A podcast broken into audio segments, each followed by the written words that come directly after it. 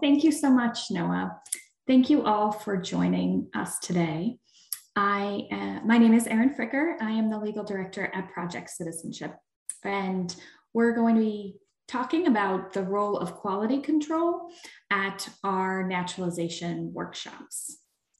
And so the plan for us today is for me to talk about what is Project Citizenship, how is a person eligible for naturalization, what is a workshop, which is how we serve our clients, and what is the role of N400 quality control? If you choose to volunteer at one of our workshops, what would you be doing specifically? And so Project Citizenship is a nonprofit in Boston. We have two attorneys on staff, so I'm one of them. Um, we started in 2014 and since then have submitted over 9,000 citizenship applications. About 10% of our caseload are disabled clients, and the majority of our cases qualify for fee waivers, so they are low income clients. But we have no specific income um, eligibility requirement to receive our services. All of our services are free, um, so the only fee that's charged is the one that the government charges um, for an application fee. The vast majority of our legal services are helping individuals apply for citizenship, so filling out N400s. Um, but occasionally we get involved in litigation. In 2017, we ha had a part in a class action about how the government was adjudicating disability waivers for citizenship applicants.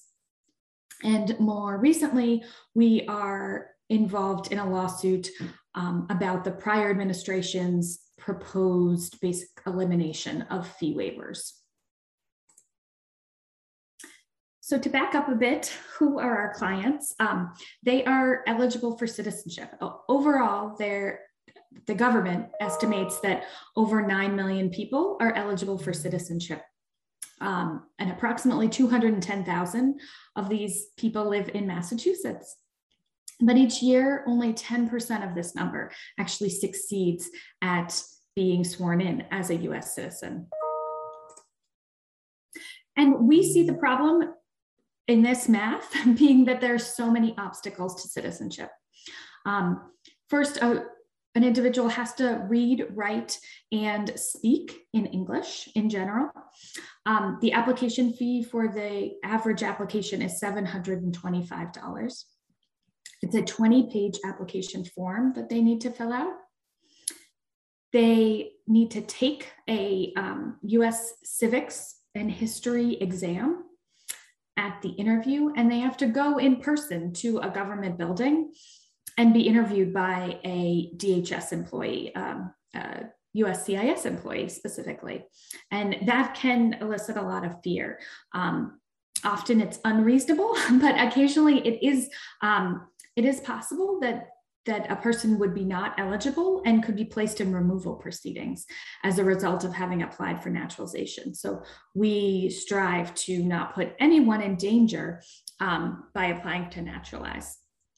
It takes a long time to actually complete the process. Um, and in COVID, this process has gotten even lengthier. So right now, um, most of our clients are face at least an eight month wait, um, and some of our clients have been waiting 15 months. So our program just focuses exclusively on naturalization and citizenship. So that's all we do. we do a lot of it and we um, really try to build an expertise on the N400 and the N600, how, how somebody applies um, for citizenship or gets proof of their US citizenship. And we think that it's really important. It's how people are eligible to vote. It's how people prevent being um, deported in the future. Um, it allows people to travel more freely and to apply for more family members and also apply for um, some government benefits, some loans, some um, government jobs that they wouldn't be eligible for. So we really think naturalization is a really important part of um, making our, our community better and stronger. So to give you a sense of, of our work, um, despite COVID, we um, and shifting our entire model from in-person workshops to workshops over Zoom, we filed over a thousand applications last year. Um, just under 700 of those were for fee waivers. Um, again, about 10% were for disabled clients who were asking for an exception to learning English or civics because of a disability. And we really couldn't do nearly this much work without volunteers like you. Um, we also have a lot of law students and um, corporate groups that are involved in our workshops. So some abbreviations um, we use all the time. So the government agency that we submit all of our applications to is U.S. Citizenship and Immigration Services, USCIS. They are a branch of the Department of Homeland Security. They adjudicate all green card applications and all citizenship applications. An LPR, that is the type of legal status that our clients have. Um, it is also known as a green card. And um, at the bottom of this slide is an example of what um, one type of green card looks like. And what um, we do at workshops is fill out an N400 application. On a person's green card, they have an A number or a USCIS number.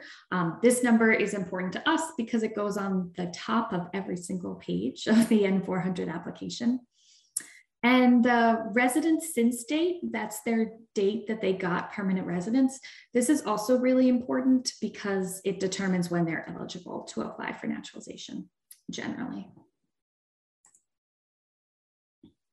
So to be eligible for citizenship, um, we are only helping adults. so um, a client could become a citizen as a child, um, but then they would be filing a different form with us, not an N400. They would be filing an N600 if that is what happened. Um, so we're helping only people who are over 18 years old. They generally have had their green card for five years. There is an exception for individuals who are married and living with a US citizen. They can apply early once they have three years of green card um, status. They have to be have been physically present in the US for half of that um, three or five years. That's called the statutory period in immigration law. And so um, they have to be physically present for half the statutory period and can have continuously resided in the US um, for all of the statutory period. And so that means they really have to have been here physically, not, not actually abroad, and then maintained a residence here, like really lived here um, the entire time. They need to have lived in the state that they're filing for at least three months. Um, that's the situation in Massachusetts with the way um, the USCIS districts are. So if somebody has um, very recently moved, we would note and hold their application until they've been um, here for three months. They have to be a person of good moral character, which we will talk about. It's a, a term of art in immigration law that's defined in the statute. And they have to have a basic understanding of English, so reading, writing, and speaking. They have to take a civics exam, so it's a 10 question test. They have to get six correct and they study from a list of 100 questions. And they have to have an understanding and a willingness to take the oath of allegiance. Um, this we will talk about, but um, some of our clients with dementia may not have an um, understanding of the oath and, and they have to ask for um, an oath waiver. But in general, clients must swear to uphold the US Constitution and form of government and um, and be willing to bear arms on behalf of the United States. An N400 is the last opportunity immigration has to look at uh, applicants' immigration history. Um, and so that's why it's important that we, um, we screen them for eligibility and we make sure um, there are no red flags. All applicants have to sign their forms. They need a fee or a fee waiver, and we need to know their A number. Um, if a client doesn't have particular information that's requested on the form, it generally won't be rejected, um, but we are trying to collect as much information as possible to um, help them be successful.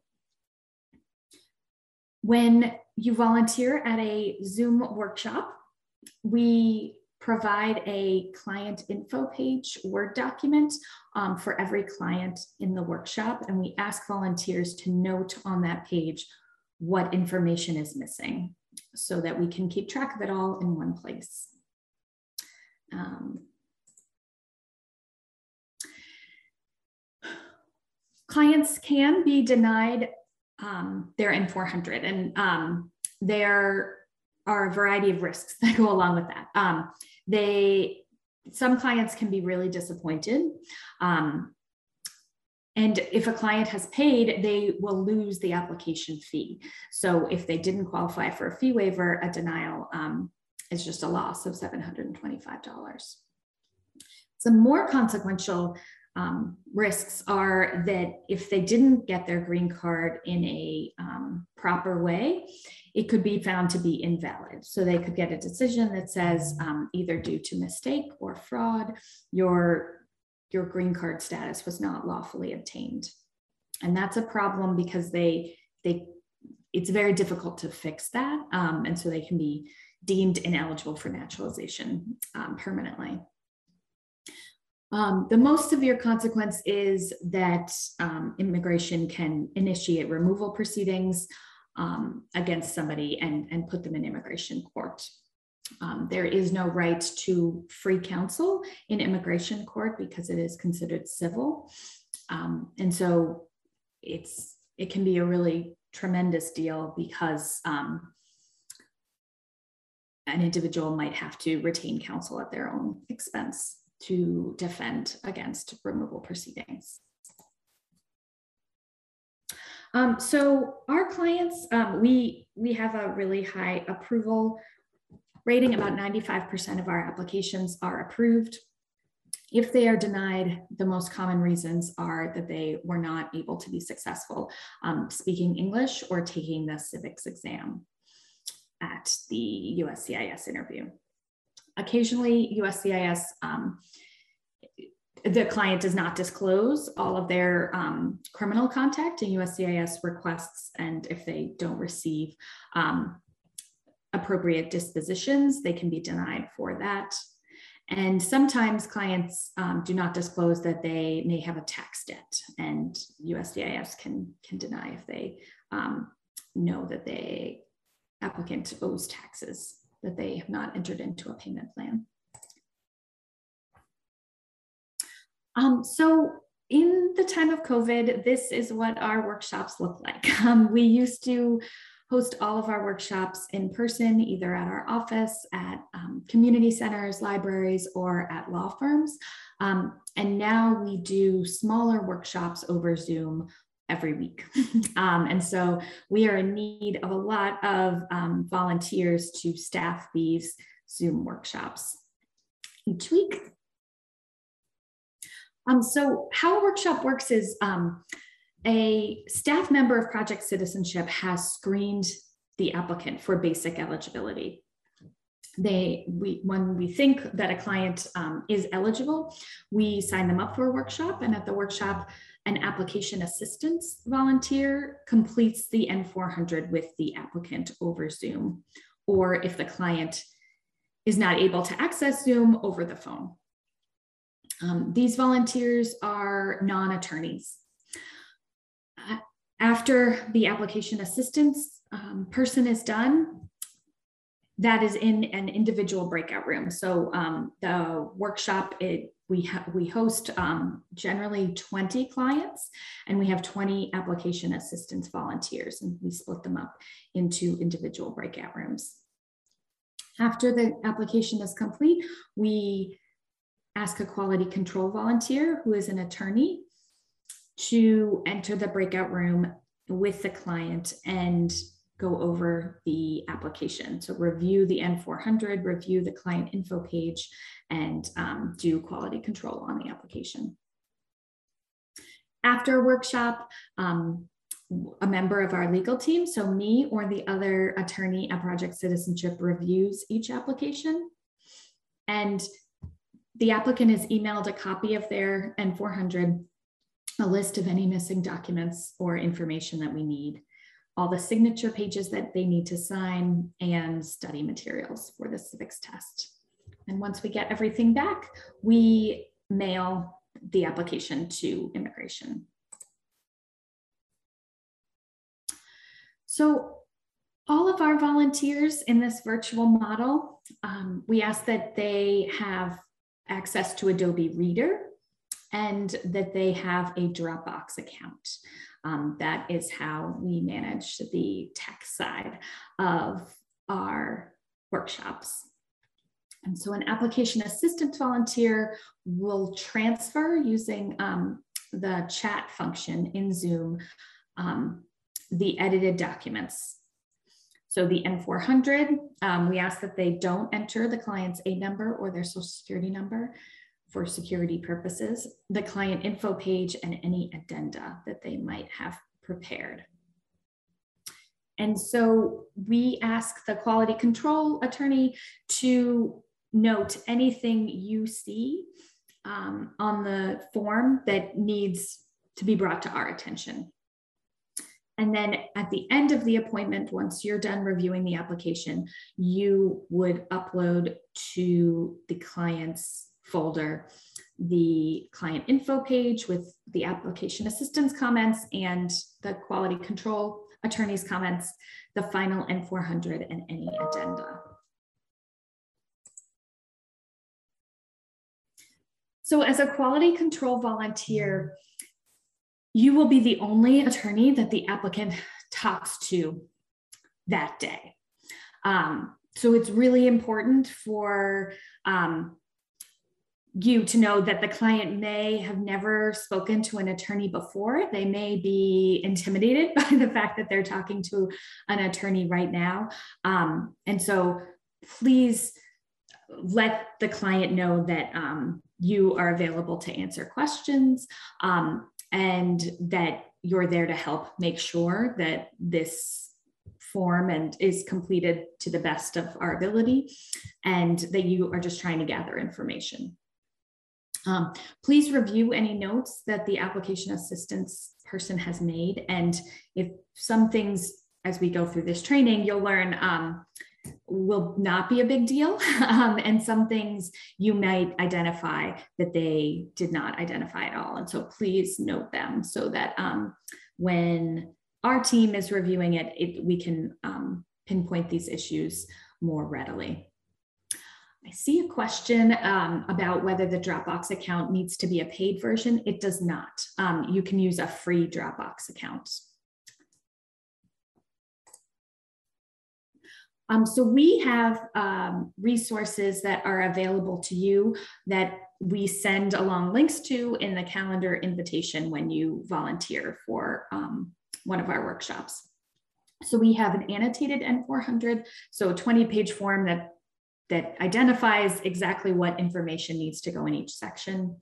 We have a quality control checklist of um, which we used to distribute physically um, so that clients or volunteers who are starting out could go over um, all the information that we're asking that um, N400 that are completed on N400s.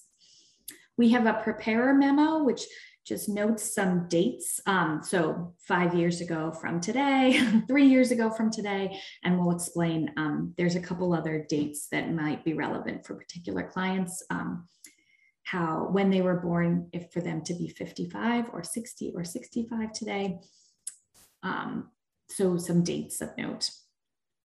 We have addenda that are formatted for, for our most frequently used um, addenda, frequently used questions. So we have an addenda um, for more than four children. So for children's number five and six, there's a preset addenda for a child. Um, if people had many spouses or more residents or um, schools, um, we have addenda that are preset for the, those circumstances. And there are usually three project Project Citizenship staff members in the Zoom workshop um, on the day of the workshop. So there's plenty of people to go into various breakout rooms and answer questions if you ask for help.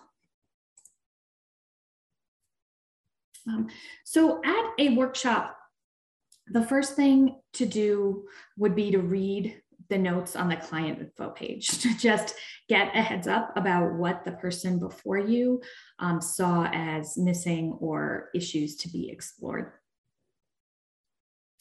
Um, and please try to make it clear to the client what they need to do if there's missing information, like they don't have their complete travel history or um, they don't have all their children's residential addresses, um, that that's information that they're going to need to find and get back to us, and what we will do for them. Um, if there are um, any documents that we need to review that we haven't yet. Um, please ask for help and let a project citizenship staff member know if you are paired with a client in the breakout room that you don't think speaks enough English to get through um, your interview of them about this form. Um, if they're not eligible for a fee waiver, we really want to advise them to wait and, and file when they have more English. Um, we can connect clients um, to ESL classes. Um, we have several to recommend to um, clients. And so we're happy to make those um, referrals if needed. Um, if they are qualified for a fee waiver, we just want to warn them and have them understand that their application might be denied for lack of English. Um, sometimes family members or helpers, friends, um, social workers might be on the phone or on the Zoom with a client. Um, it's really important that unless they're the applicant is exempt or qualifies for a disability waiver, in which case they can do the process in their native language, um, that the applicant answer the questions for themselves and that this is a practice for the immigration interview that that they will have to get through on their own um, unless they an ex exception applies. So this is what the beginning of the application actually looks like, the N400. Um, it asks for how the client is eligible. Um, and so in general, we're either checking the box A or box B. Um, individuals are permitted to file 90 days before um, their fifth year anniversary or their um, third year anniversary. Um, if they've only had their green card for three years, then we would check B. Um, if they've had their green card for five years, we would check A. Um, and the reason is eligibility based on a spouse um, requires that the person be married. So if, if they've had their green card over five years, um, we want to check box A in case um, a spouse were to die or they were to get divorced um, because they would not be eligible on Box B because they must remain married to the US citizen. If they're applying based on marriage, um, an applicant has to do all three things. So they have to have been married for three years. Um, they have to have had their permanent residence for three years and they have to have been living um, with their US citizen spouse, and that spouse has citizenship for all three years. I see a question about um, if a volunteer has language skills. Um, please let us know that. Um, and we would love to pair you with uh, an exempt or um, disabled client who has the similar, the same language. Um, we have a lot of clients that speak Spanish and a lot of clients that speak Haitian Creole. Those are our two biggest. Um, we do serve clients who speak Arabic with some frequency. Um, and then we have, we have clients from dozens and dozens of countries. So um, we, we occasionally need a lot of other languages. So we would love to um, match volunteers with um, clients with the same language. Um, the next section of the application asks um, about the person's legal name and then their name as it appears on their green card. So often this is the same, but in some cases it's different. Often um, green cards leave off their people's middle names. They just use middle initials. Um, and so you just want to follow that. we, they, we want immigration to be able to pair this application along with their exact green card um, that's in their system. For legal name, we want to go off of people's birth certificates or driver's license or passports. We want to list any um, nickname or alias or other name that anybody's ever used. So um, in addition to any maiden name, we, we want to know if they've ever written any other name down anywhere. Um, naturalization is an opportunity to change one's name without a separate legal proceeding. And so this question is on the form. It doesn't matter to us if clients change, want to change their name or not. Um, it's entirely up to them. The only difference is that a federal judge actually has to do the name change. So they would not be naturalized at an administrative oath ceremony at USCIS, if they are asking for a name change, they would be waiting for a judicial ceremony, which um, right now is taking place uh, probably once a month.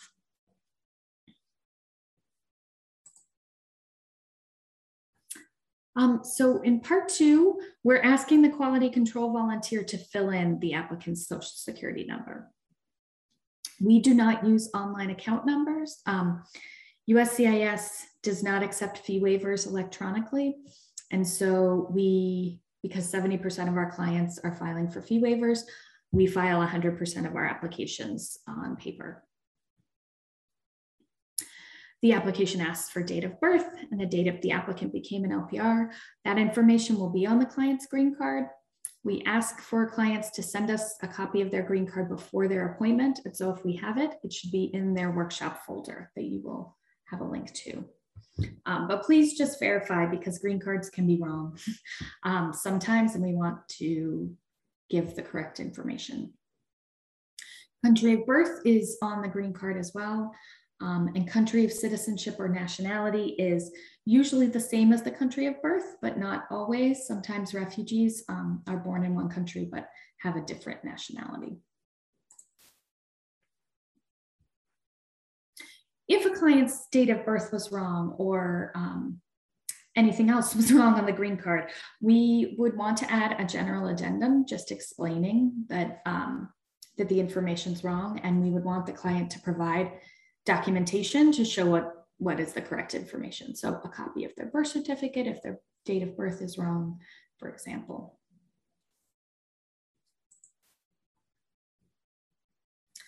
I've been referring to N648s or medical disability waivers. Um, if a client is eligible for one, um, then we do not schedule them for an appointment until we think that we have a sufficient N648 signed by their doctor that USCIS will accept. And so we do a lot of legwork on the front end um, to get that form filled out correctly by applicants' physicians. Um, and so whether we have an N648 or not dictates the answer to question 12.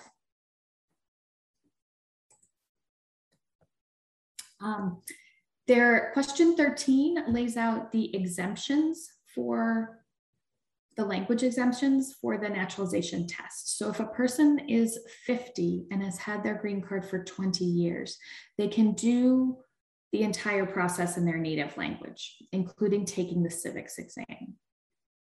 If a person is 55 and has had their green card for 15 years, um, the same is true. And if they're 65 and have had their green card for 20 years, that is true, and they get to take a simplified civics exam. So in that situation, they study the easiest 20 questions um, and, and take and are asked 10 of them and they have to get six correct. So if a client um, doesn't fall into any of these categories and says, I need to do this process in Spanish, um, they need an N648. And if they don't have one already, please stop the appointment and ask for help um, because we need to start the process with the N648 with their doctor, which can at times take months. Um, and we don't want to waste your and the client's time filling out the N400 when we kind of need to go back to square one and see if they have a disability that they've been diagnosed with that um, makes it so that they're unable to learn um, English or civics. So it's important to note that, that a language exemption does not exempt the person from civics. So they're still going to have to study um, US history and government and take the 10 question test.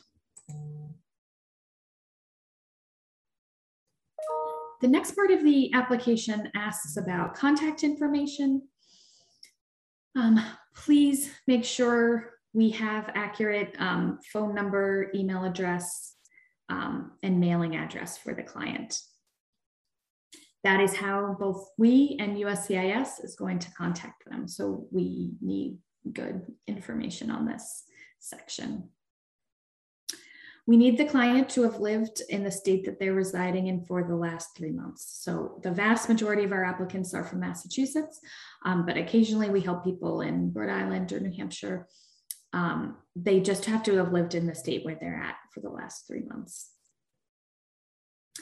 Um, on the residence history, we're just going back for the statutory period. So um, we don't need to outline everywhere they've lived since they got their green card. We just need it um, for the last either three or five years. And Approximate dates are enough. So um, winter 2016, that's fine. We don't need to know the exact date. Um, even years and are fine. Um, but we do want to go back for the statutory period. Um, section six asks about the person's parents, whether they were married um, and whether they are a citizen, and if so, when they naturalized. Um, so we don't need to fill out anything on this section unless they have a citizen parent. Um, and the point of the section is to figure out, is for USCIS to figure out, has the person already derived or acquired citizenship because of the naturalization of their parents while they were under 18. So this doesn't apply to the vast majority of our clients. Um, but if it does, we can help them file an N600 form. Uh, but we would want to stop the appointment because if, if this applies, because we don't want to waste your and the client's time filling out the wrong form. So um, a person may have derived or acquired if they had their green card while they were under 18 and were living with a US citizen parent.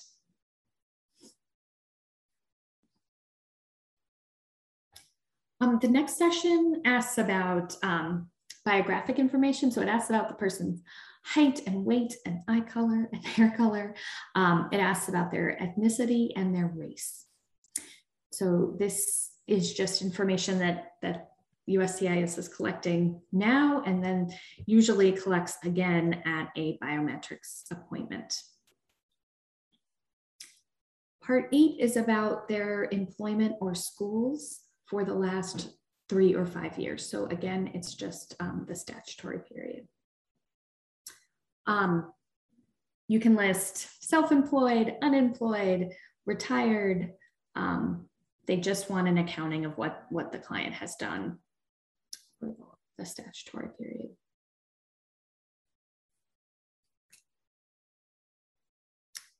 Um, please don't worry about the exact address. So if a, a lot of our clients drive for Uber or Lyft, um, we can just put the company name. We don't have to list whatever their corporate headquarters are.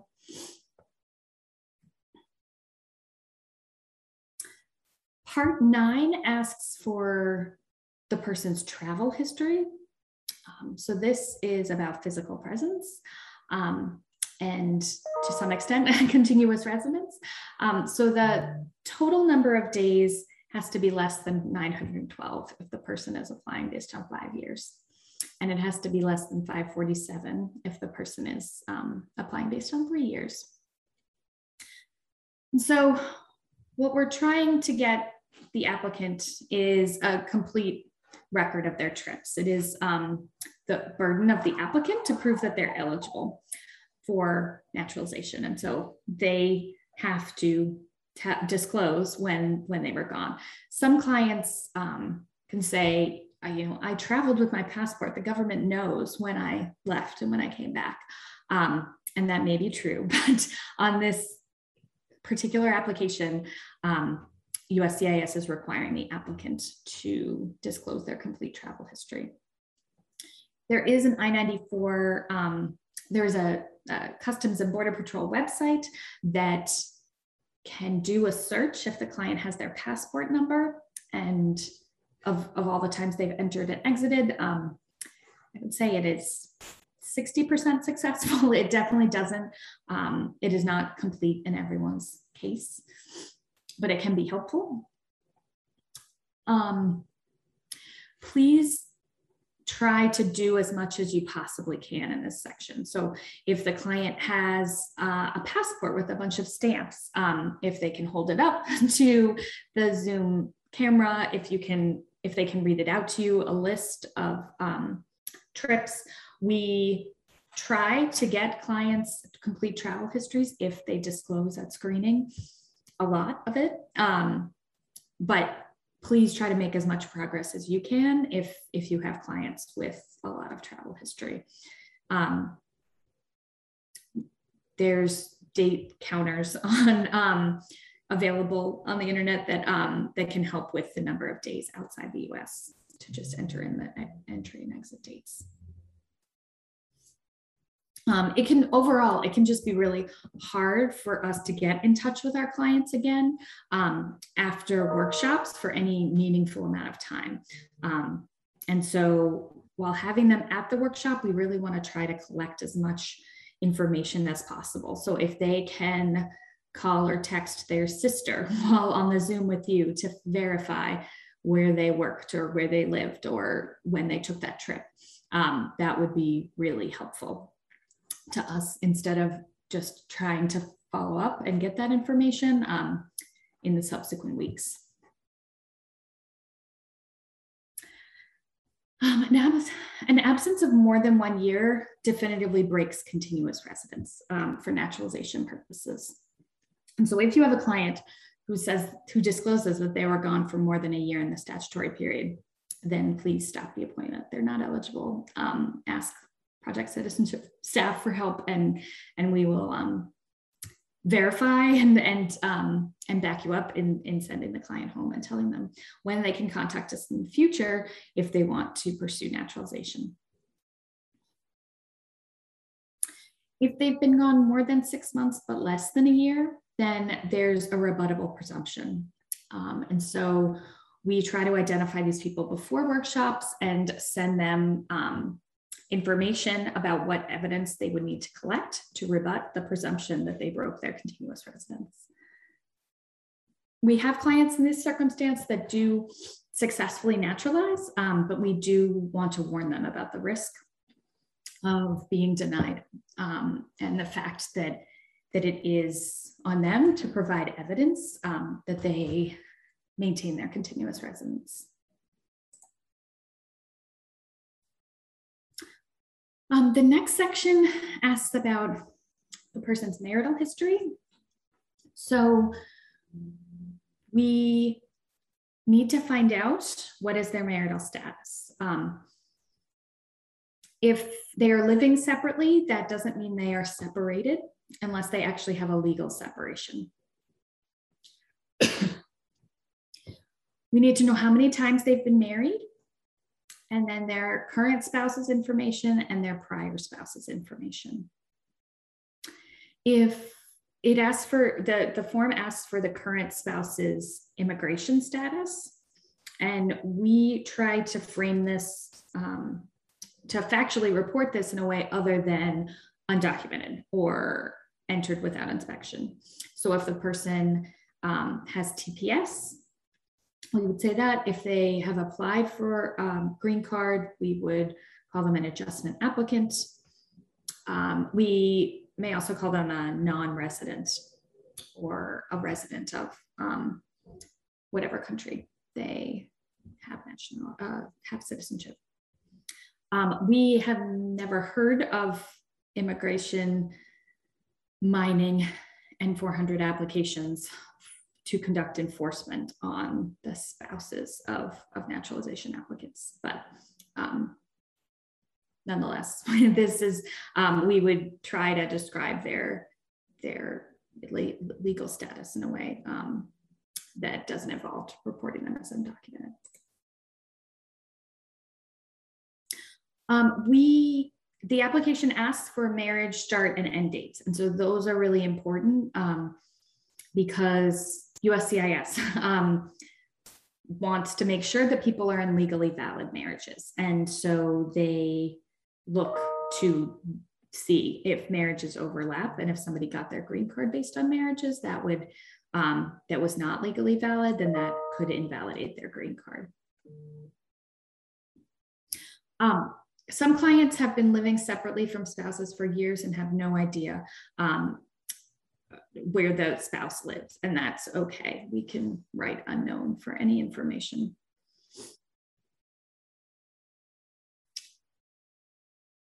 Um, but if a client is applying based on three years that they are married to a US citizen, then they need to be living with that US citizen spouse. Um, and, and if they're not, then they're not eligible to apply for naturalization yet.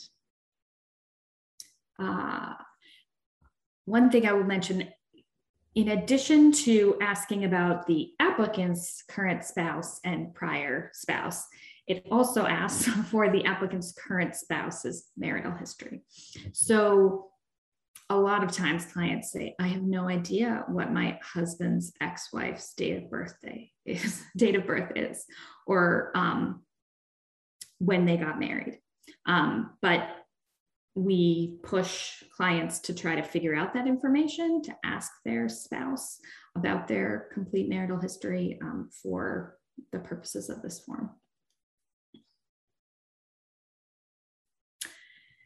Children, the form asks for um, every child to be listed on the form. So this includes adult kids, kids born abroad, kids living abroad, uh, adopted children, children who have died, and current stepchildren. So, children of their current spouse, even if they've never lived with them, um, need to be listed on the form. And for both spouses and kids, the, the address you you can write lives with me um, instead of writing the whole address out if that's applicable. The form has space for four children, so five or more require a child addendum. And the form also asks for um, uh, the child's A number if they have one. So um, if they were born in the US, then they're a US citizen. If they have an A number, um, they generally will have green card status.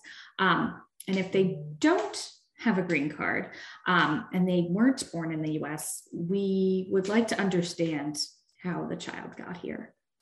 Um, because it is a good moral character issue um, if the applicant was involved in smuggling. Um, child uh, support is also a good moral character issue. Um, and specifically, willful failure to support dependents is not permitted and makes a person lack good moral character. Um, so it there doesn't need to be a formal child support order in place that a person is complying with. Um, and if a person is unable to support their dependents because they're unemployed, um, that is also okay. But we want to know in general for if the, the applicant is living separately from their children, uh, we want to ask the question, are you supporting those children? Um, we have had clients approved who have had some sort of child support arrears that they owe, as long as they are making payments towards um, their child support debt. That is fine. Um, and we would just add an addendum to explain that if that were the scenario. I see another question um, about whether a volunteer is considered to establish an attorney-client relationship with the applicant. Um, so no, we ask all of our volunteers to sign um, an agreement when they ag uh, agree to participate in a workshop that these clients are our clients, um, the clients of Project Citizenship, and not individual volunteers clients. Um, and we ask volunteers to also um, keep all information that they learn during a workshop confidential and um, and ask project citizenship if, if they um, are going to disclose any information about who they interact at the workshop or, or um, information they learn at the workshop. Um, and I have another question about um, attorneys who are not licensed yet. So we are happy to host um, any volunteers as application assistants um, in the application assistance role um, before individuals are licensed. We ask that for quality control, only licensed um, attorneys volunteer in that role. But we have a lot of um, law students and um, and people working at all sorts of companies who um, who don't have any connection to the law um, who routinely volunteer as um, application assistants and get plenty of interaction with clients and, and help us out enormously. Um, so part 12 of the application is the um, many, many questions to for help USCIS examine whether a person is a person of good moral character. Um, and so the goal for quality control is to make sure there are addenda explaining any and all yes answers in this part. Um, the application assistant has may have prepared an addenda um, and we would ask that you look that over and um, make any edits if you um, think it's necessary. This part 12 has a lot of legalese. So um, we encourage volunteers to break down these questions into more understandable terms. Um, good moral character in general, it, the, per, the person is, to be eligible for citizenship needs to have been a person of good moral character in the statutory period. So they may have um, criminal convictions outside the statutory period that um, we need to report, but do not concern us um, for the purposes of this moral character assessment.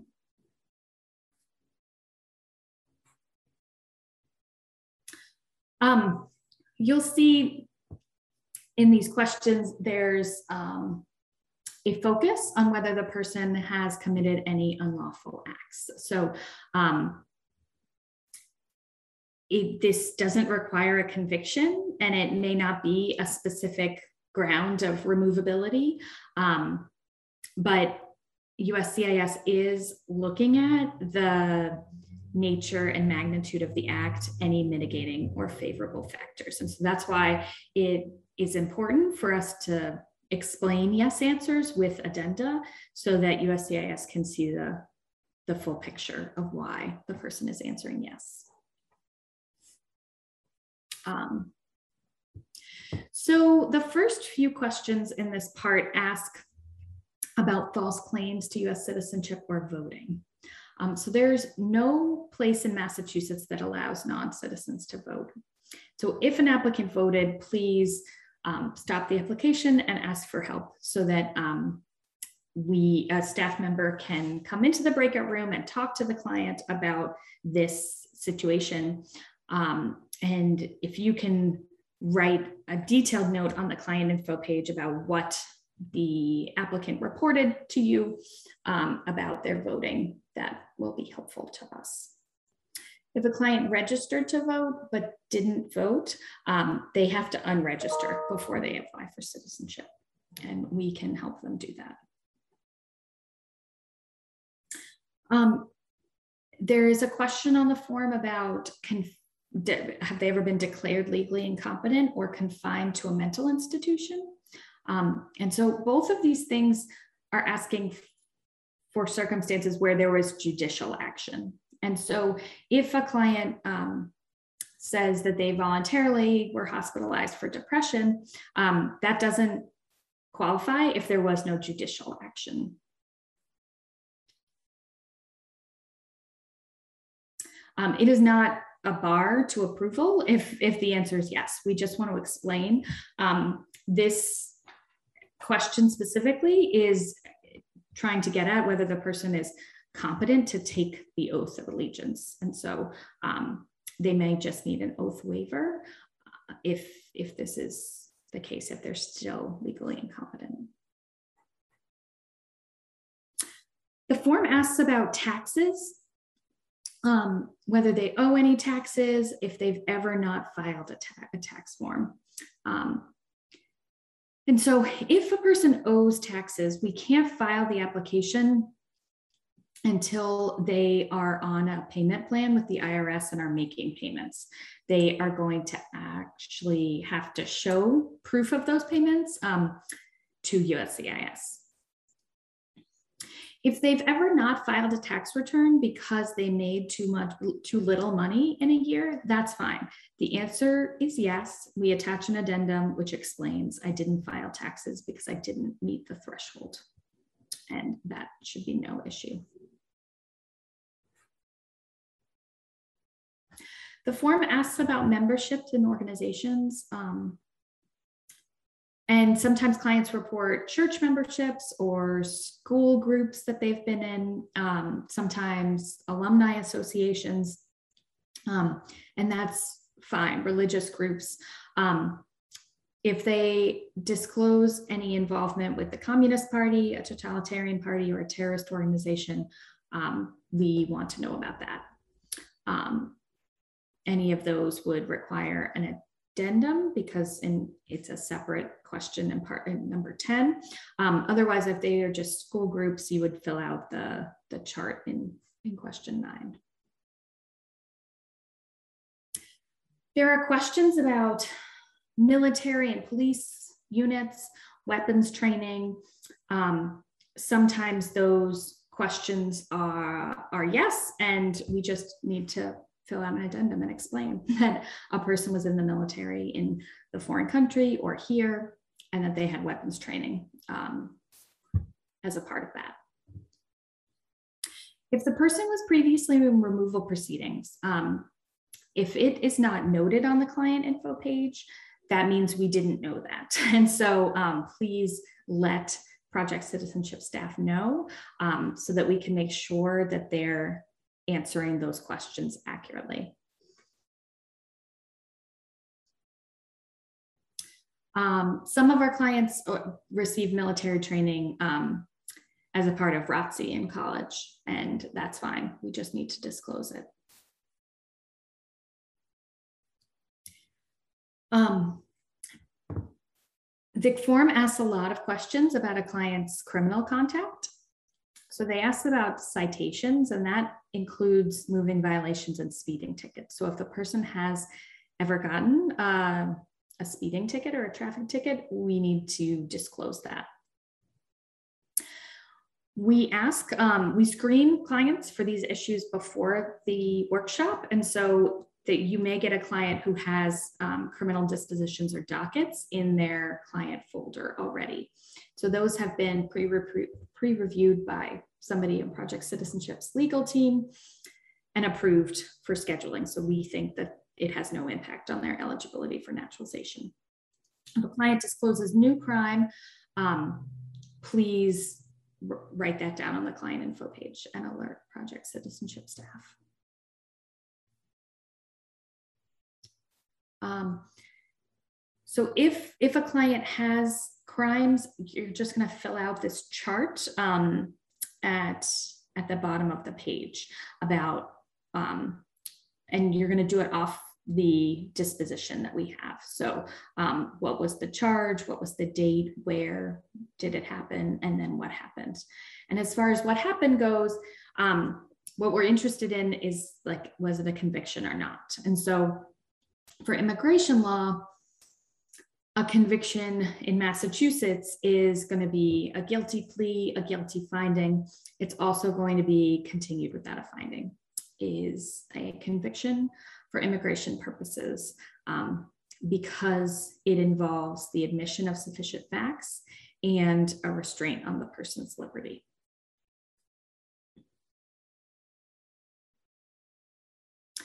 Um, we are going to send copies of criminal dispositions that we have with the client's immigration application.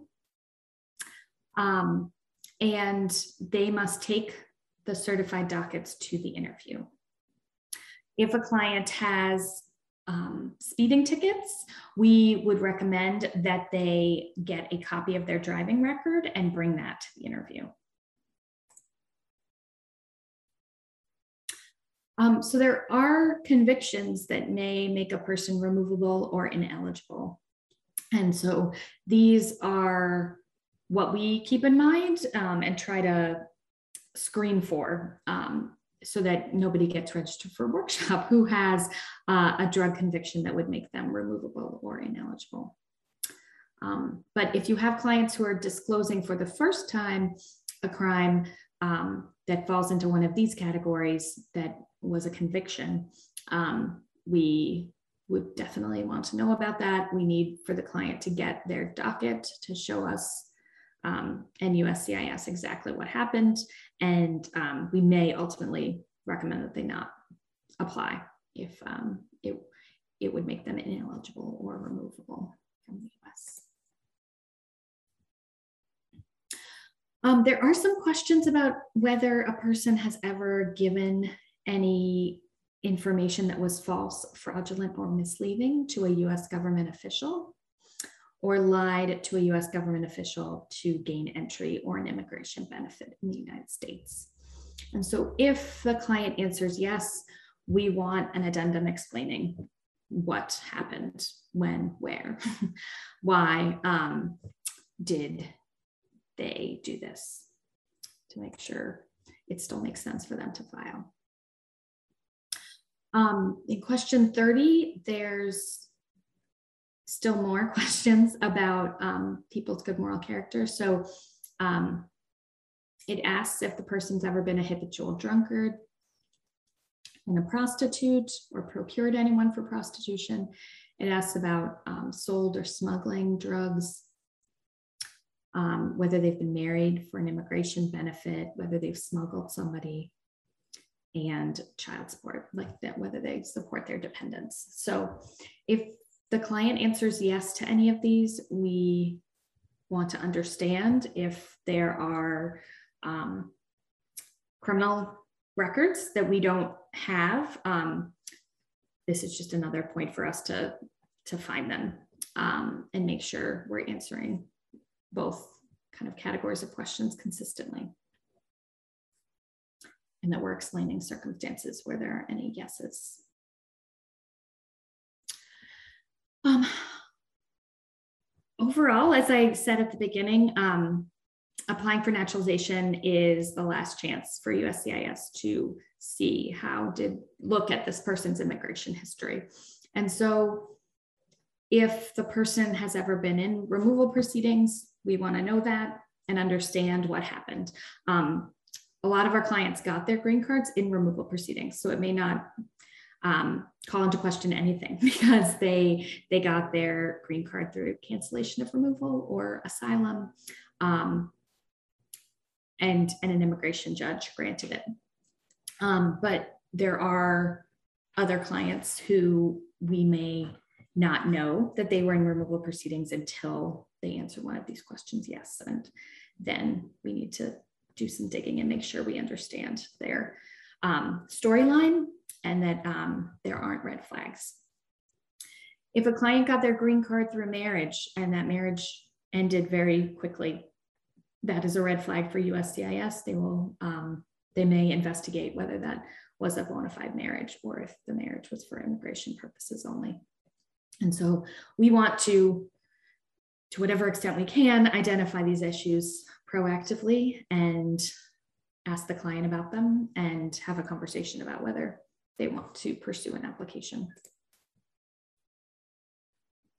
Um, there is a EOIR um, is the agency where the immigration courts are. Um, there is an EOIR portal where we can enter a client's A number and um, find out if they've been in removal proceedings, some basic facts about those removal proceedings. So um, that is where we look to confirm um, if a client says that they were granted asylum by an immigration judge, that's a place that we could verify it.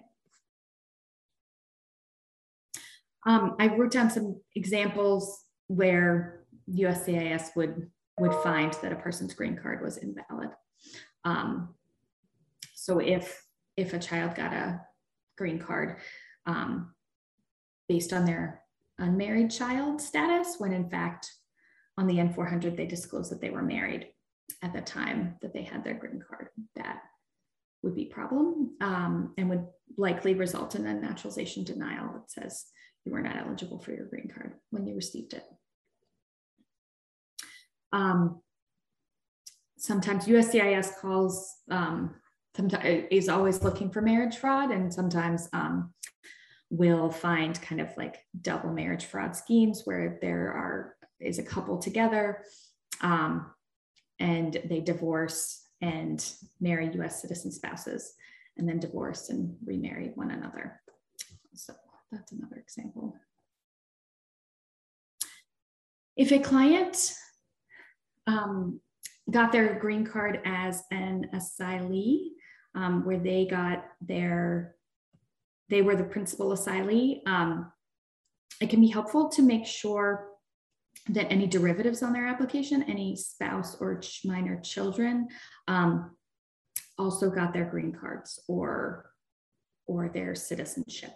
Um, because in this weird um, immigration law world, if a principal asylee naturalizes before a derivative gets their green card, the derivative has to start from scratch, um, which is a huge pain for that derivative. So this has only come up a couple of times, but um, it's not something everybody understands um, when they get asylee status that um, their derivatives should also make progress along um, this continuum of, of, and try to get um, green card before the principal naturalizes.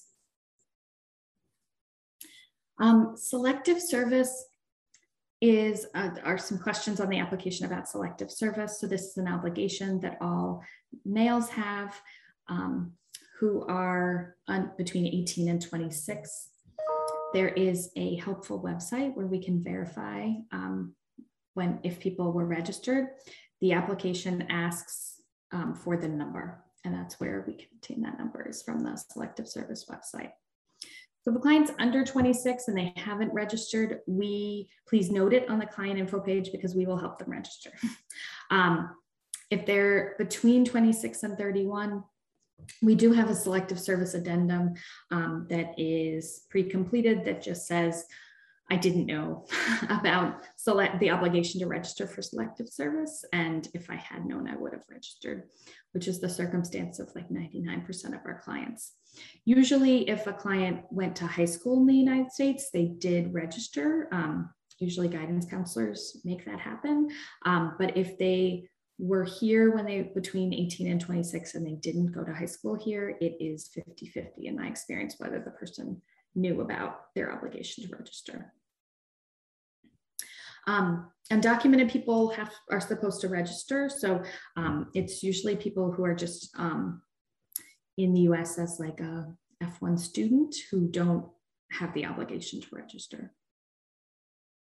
Um, and the last um, portion of the questions are about the oath of allegiance. So the oath itself is written on page 20. And, um, but the last five questions of the form ask about whether the person um, understands the oath and is willing to take it. And so if they aren't for some reason, we need an addendum and evidence to back it up. So if they are Jehovah's Witness, and that's why they object the um, obligation to bear arms, that's fine.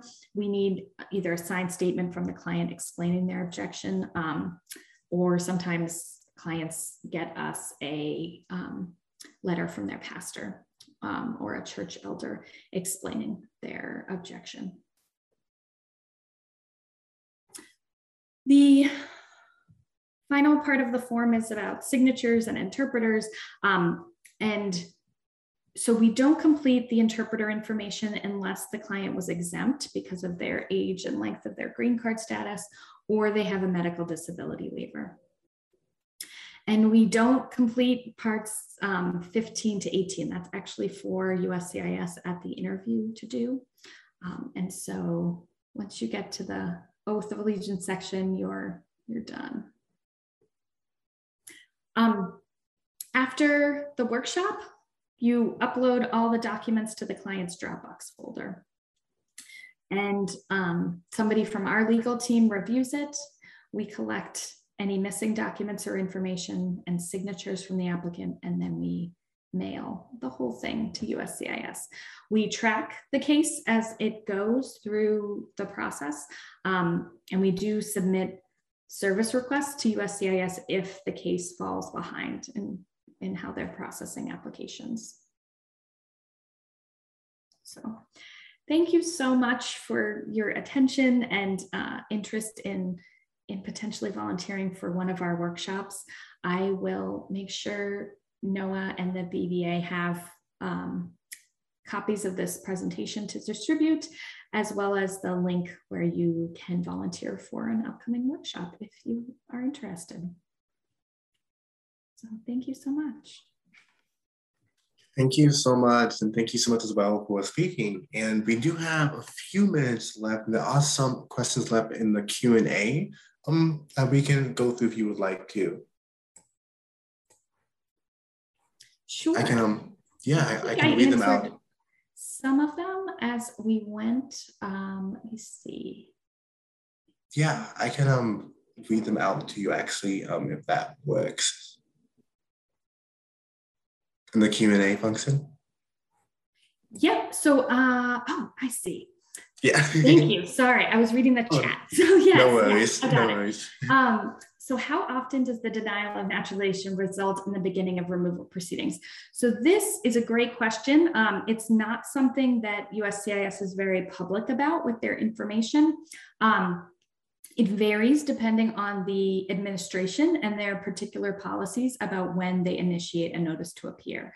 Um, so I don't have a great answer for you in terms of like there's not published data as far as I know about this. Um, it is rather rare um, anecdotally, like, but I I used to anecdotally from the advocate side where we're submitting this volume. Um, I used to work at USCIS and it definitely does happen um, that that fraud is discovered or um, uh, person's removal removability is discovered through their criminal record through a naturalization application or the fact that they got um, their green card inappropriately is discovered and that's um, let's see uh, does the website about travel include canada um, so i don't think it does um, and so we do want to ask about trips to canada um, and even though it may not be indicated on the CBP travel website. So if we, if the client can get us um, dates that they went to Canada and Mexico for that matter, um, that may not be reflected on the, the CBP I-94 history.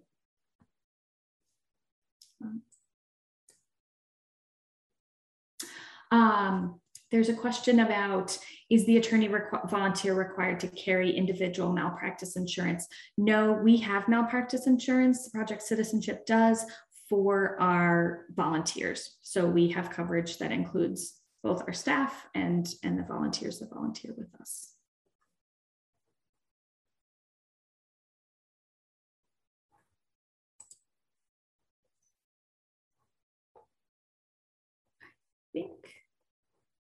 Let's see, I'm yeah, and I think I answered the, the law graduate question. We would ask you to volunteer as an application assistant um, until you get a license. And I will definitely make these slides available to everyone. Yes, and thank you again so much, Aaron, for the presentation, and thank you all for attending. And then I will make sure that the slides go to everyone through email. And enjoy the rest of your day, and look forward to seeing more of your future BBA programs. Have a good day, everyone. Thank you.